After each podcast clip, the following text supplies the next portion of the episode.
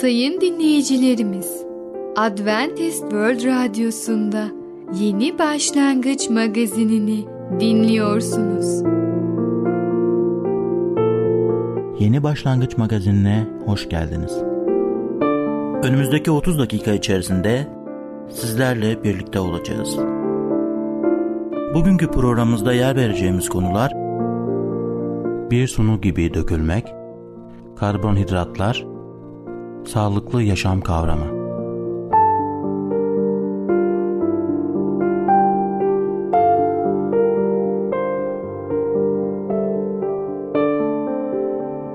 Adventist World Radyosu'nu dinliyorsunuz. Sizi seven ve düşünen radyo kanalı. Sayın dinleyicilerimiz, bizlere ulaşmak isterseniz e-mail adresimiz radio.umutv.org radio.umutv.org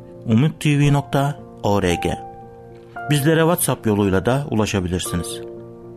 WhatsApp numaramız 00961 357 997 867 06 00961 357 997 867 06 Merhaba değerli dinleyicimiz. Ben Tamer. Bereket Dağı'ndan Düşünceler adlı programa hoş geldiniz. Bugün sizlere bir sunu gibi dökülmek hakkında konuşacağız. İlk önce size Filipliler 2. bölüm 17. ayeti okumak istiyorum. Kanım imanınızın sunusu ve hizmeti üzerine adak şarabı gibi dökülecek olsa da seviniyor, hepinizin sevincine katılıyorum. Başka bir imanlının işi için insanların imanı ve hizmeti uğruna bir sunu olarak dökülmek üzere kendinizi sunmak ister misiniz? Yoksa şöyle mi diyorsunuz?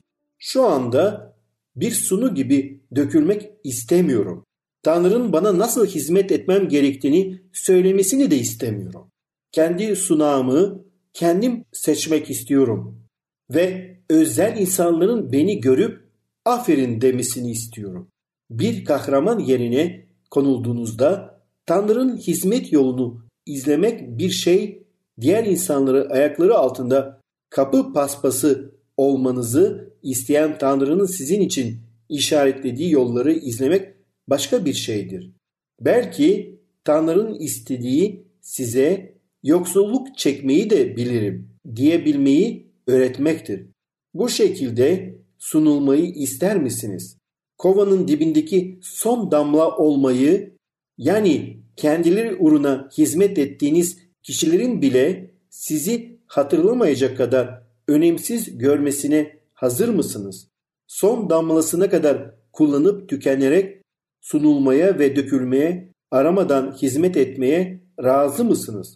Bazı imanlılar birer aziz tavırlar takınmış bir haldeyken ayak işlerine el süremezler. Çünkü bu tür hizmetlerin kendi saygınlıklarına yarışmadığını düşünürler.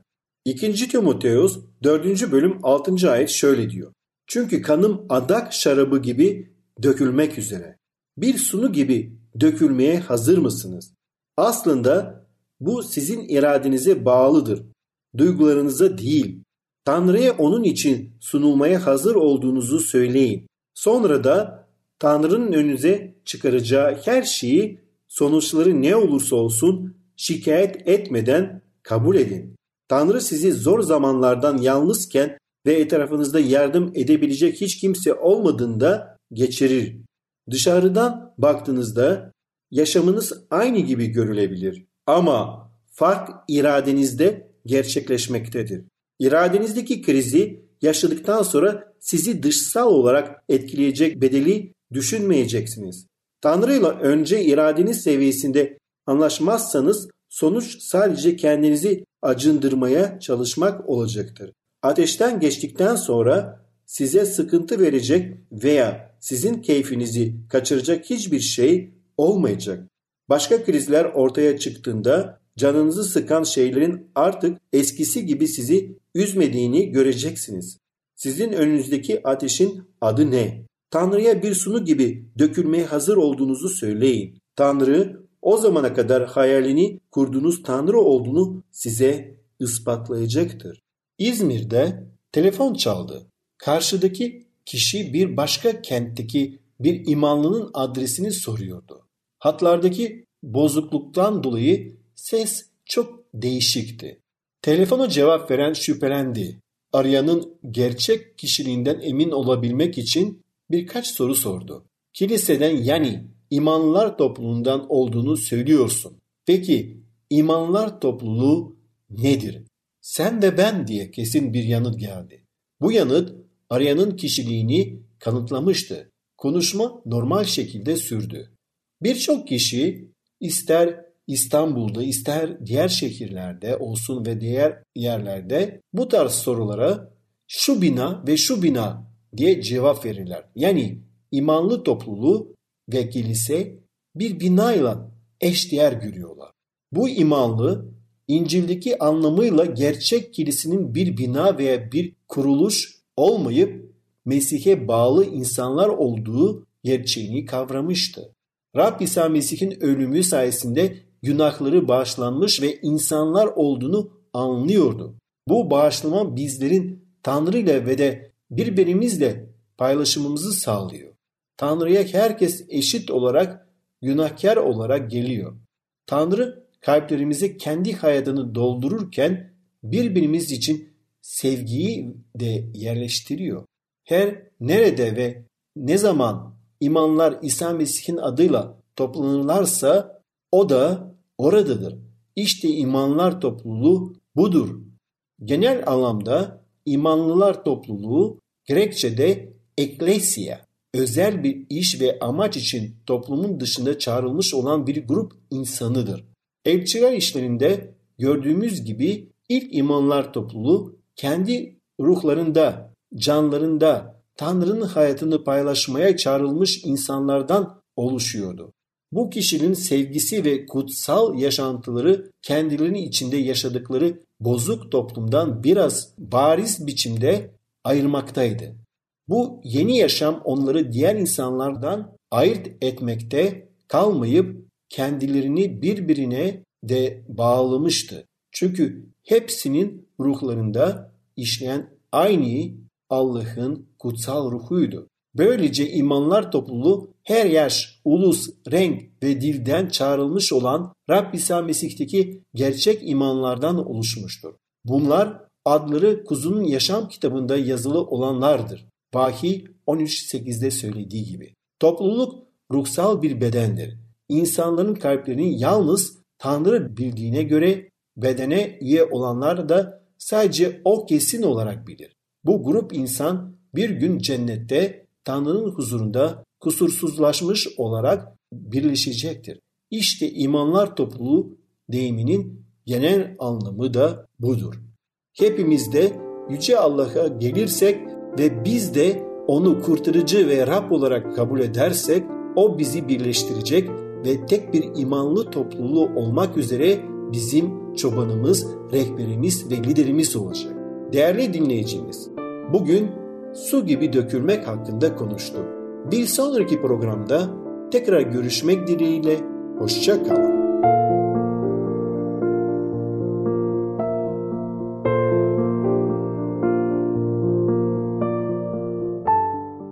Adventist World Radyosu'nu dinliyorsunuz. Sizi seven ve düşünen radyo kanalı. Sayın dinleyicilerimiz, bizlere ulaşmak isterseniz e-mail adresimiz radio.umutv.org radio.umutv.org Bizlere WhatsApp yoluyla da ulaşabilirsiniz. WhatsApp numaramız 00961 357 997 867 06 00961 357 997 867 06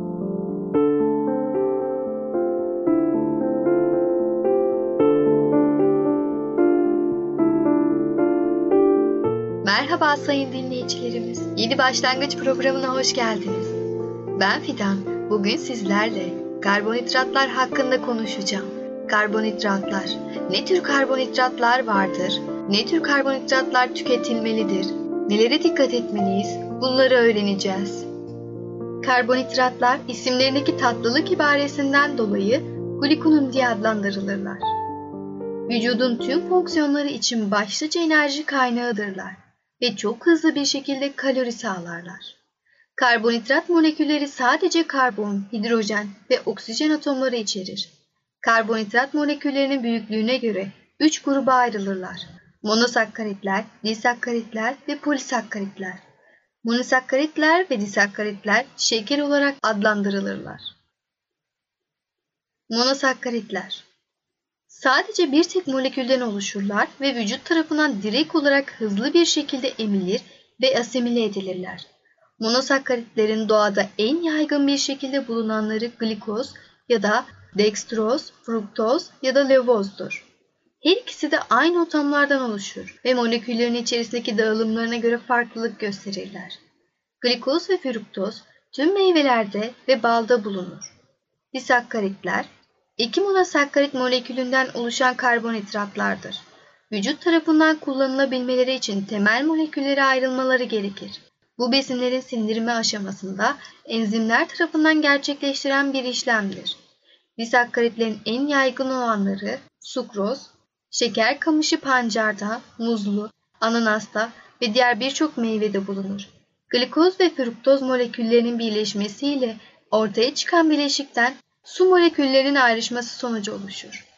Maltoz Genel olarak arpada bulunan malt maddesinde ve diğer tahıllarda bulunur. İki glikoz moleküllerinden oluşur. Laktoz, memeli hayvanlardan inek sütünün 1 litresinde 40 gram, anne sütünde ise 50-60 gram oranında bulunur.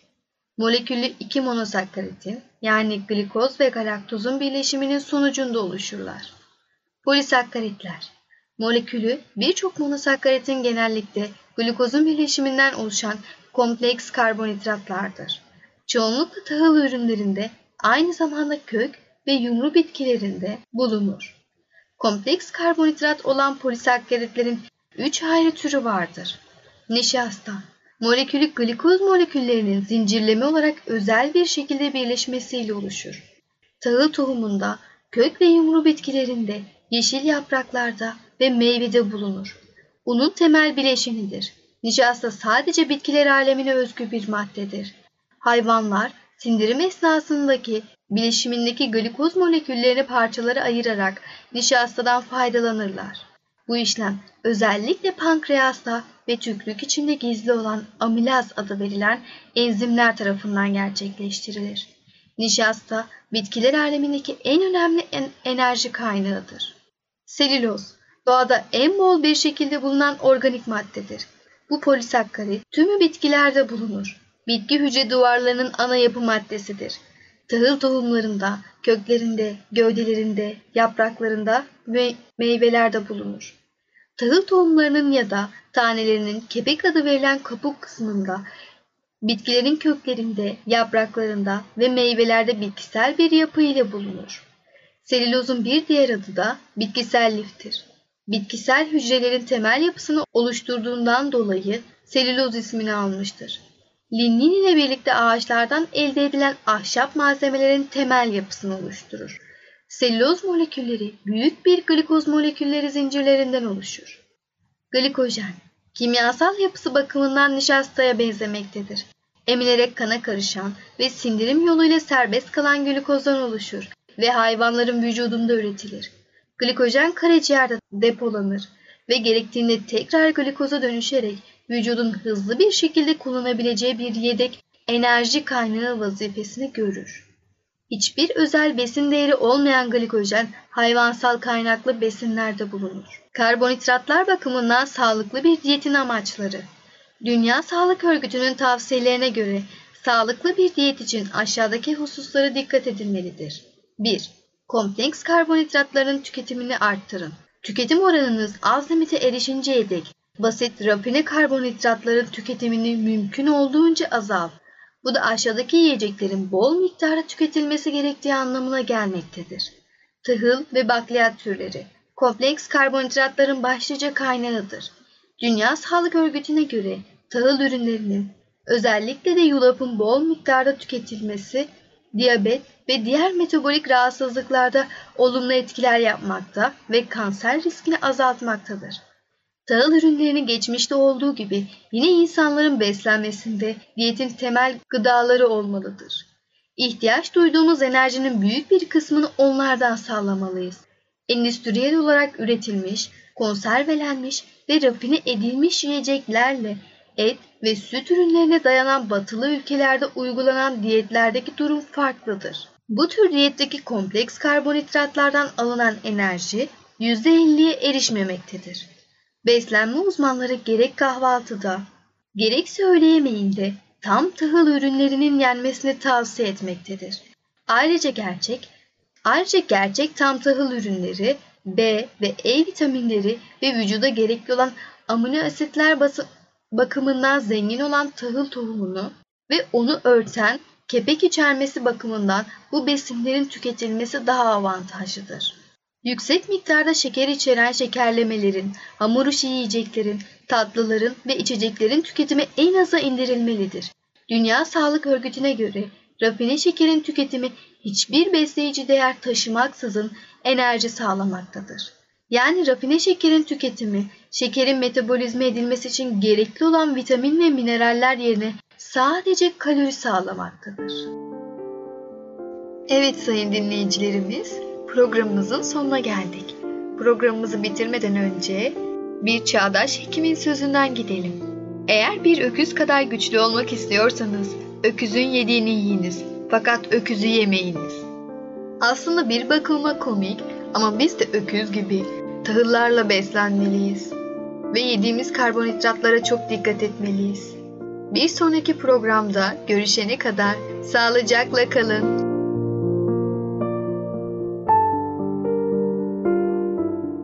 Adventist World Radyosu'nu dinliyorsunuz. Sizi seven ve düşünen radyo kanalı.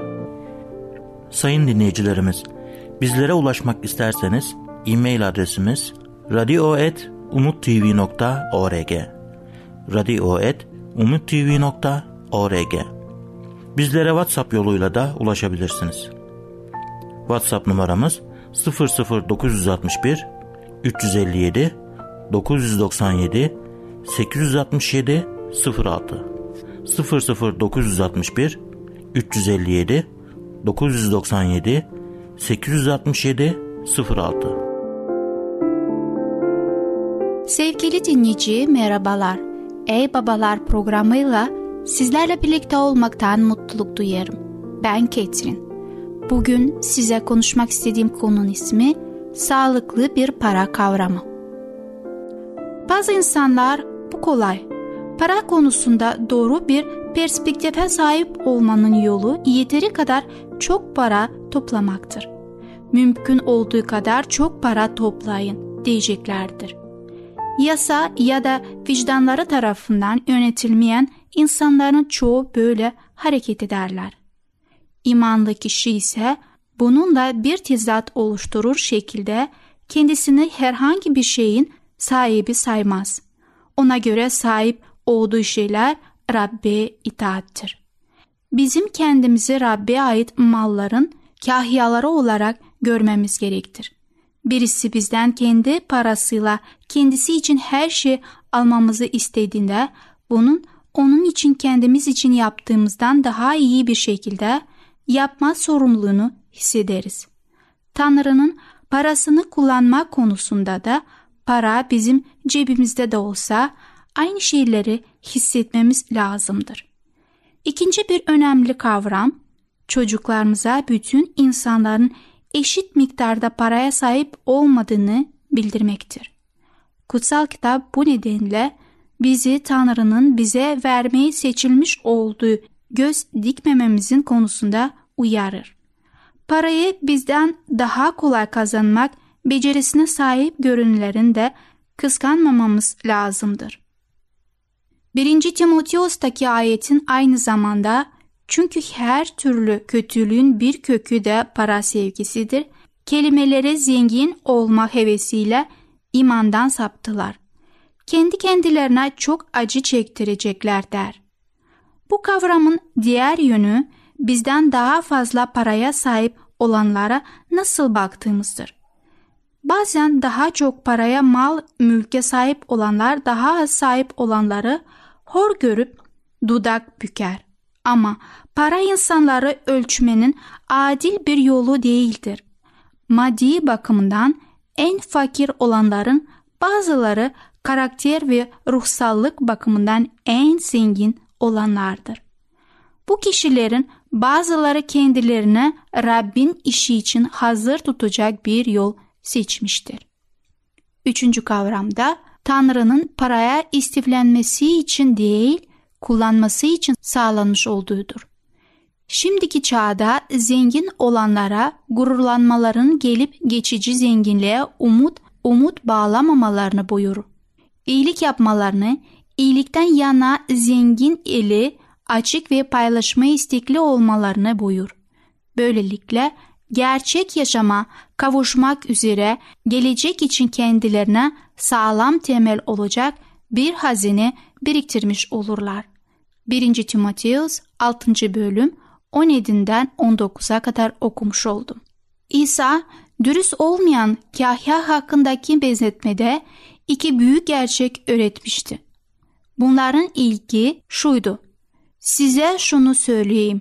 Dünyanın aldatıcı servetini kendinize dost edinmek için kullanın ki bu servet yok olunca sizi sonsuza dek kalacak konutlara kabul etsinler. Luka 16.9 Ayetin yorumu şudur. Paranızı canlarının Tanrı'ya iman etmesi için harcayın ki cennete sizi karşılayabilsinler. İkinci gerçekte bunun ardından bildirilmiştir. Dünyanın aldatıcı serveti konusunda güvenilir değilseniz, gerçek serveti size kim emanet eder? Luka 16-11 İsa burada parayı ele almış biçimimizin bizleri daha büyük fırsatlar ve bereketlerden diskalifiye edebileceğini öğretmektedir. Bu da parasal ve ruhsal sorumluluklar arasında kuvvetli bir bağlantı oluşturmaktadır. Bu sözler özde Tanrı'nın paranın bizim hizmetkarımız olmasını tasarlamış olduğunu bildirmektedir. Para bizleri Tanrı'nın daha yararlı hizmetkarlar haline getirmelidir. Fazlasıyla çok sayıda insan için durum bunun tam tersidir. Onlar paranın hizmetkarı olurlar.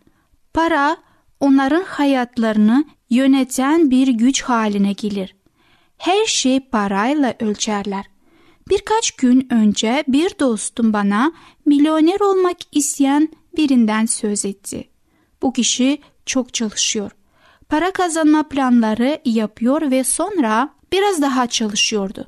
Çünkü para onun hizmetkarı olmaktan çıkmış, kendisi paranın hizmetkar haline gelmişti. Belki köle desek daha iyi bir tanım olacaktır.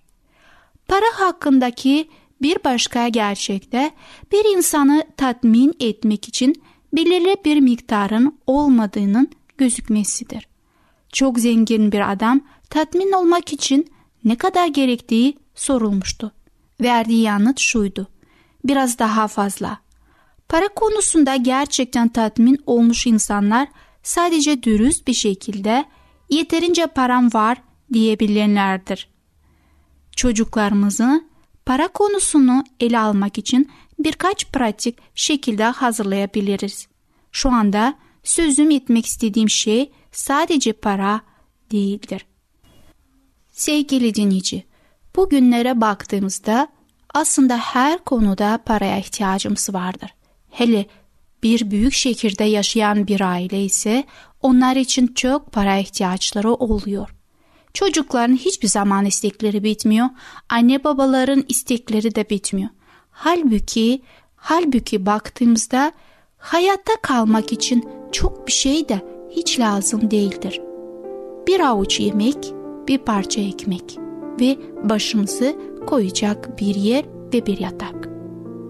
Bugün insanlar isteklerini yerine getirmek için para peşinde olmaktadırlar.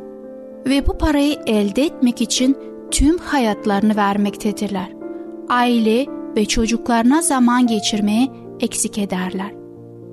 Sevgili dinleyici, Sağlıklı para kavramı adlı konumuzu dinlediniz. Bir sonraki programda konulara ilerleyeceğiz. Hoşçakalın. Adventist World Radyosu'nu dinliyorsunuz. Sizi seven ve düşünen radyo kanalı. Sayın dinleyicilerimiz, bizlere ulaşmak isterseniz e-mail adresimiz radio.umutv.org radio.umutv.org Bizlere WhatsApp yoluyla da ulaşabilirsiniz. WhatsApp numaramız 00961 357 997 867 06 00961 357 997 867 06 Gelecek programımızda yer vereceğimiz konular Gerçek bilim Küçük Prens'i okumaya başlayalım Kahyalık Yeni Başlangıç adlı programımızı pazar, salı ve perşembe günleri aynı saatte dinleyebilirsiniz. Bir programımızın daha sonuna geldik. Bir dahaki programda görüşmek üzere, hoşçakalın.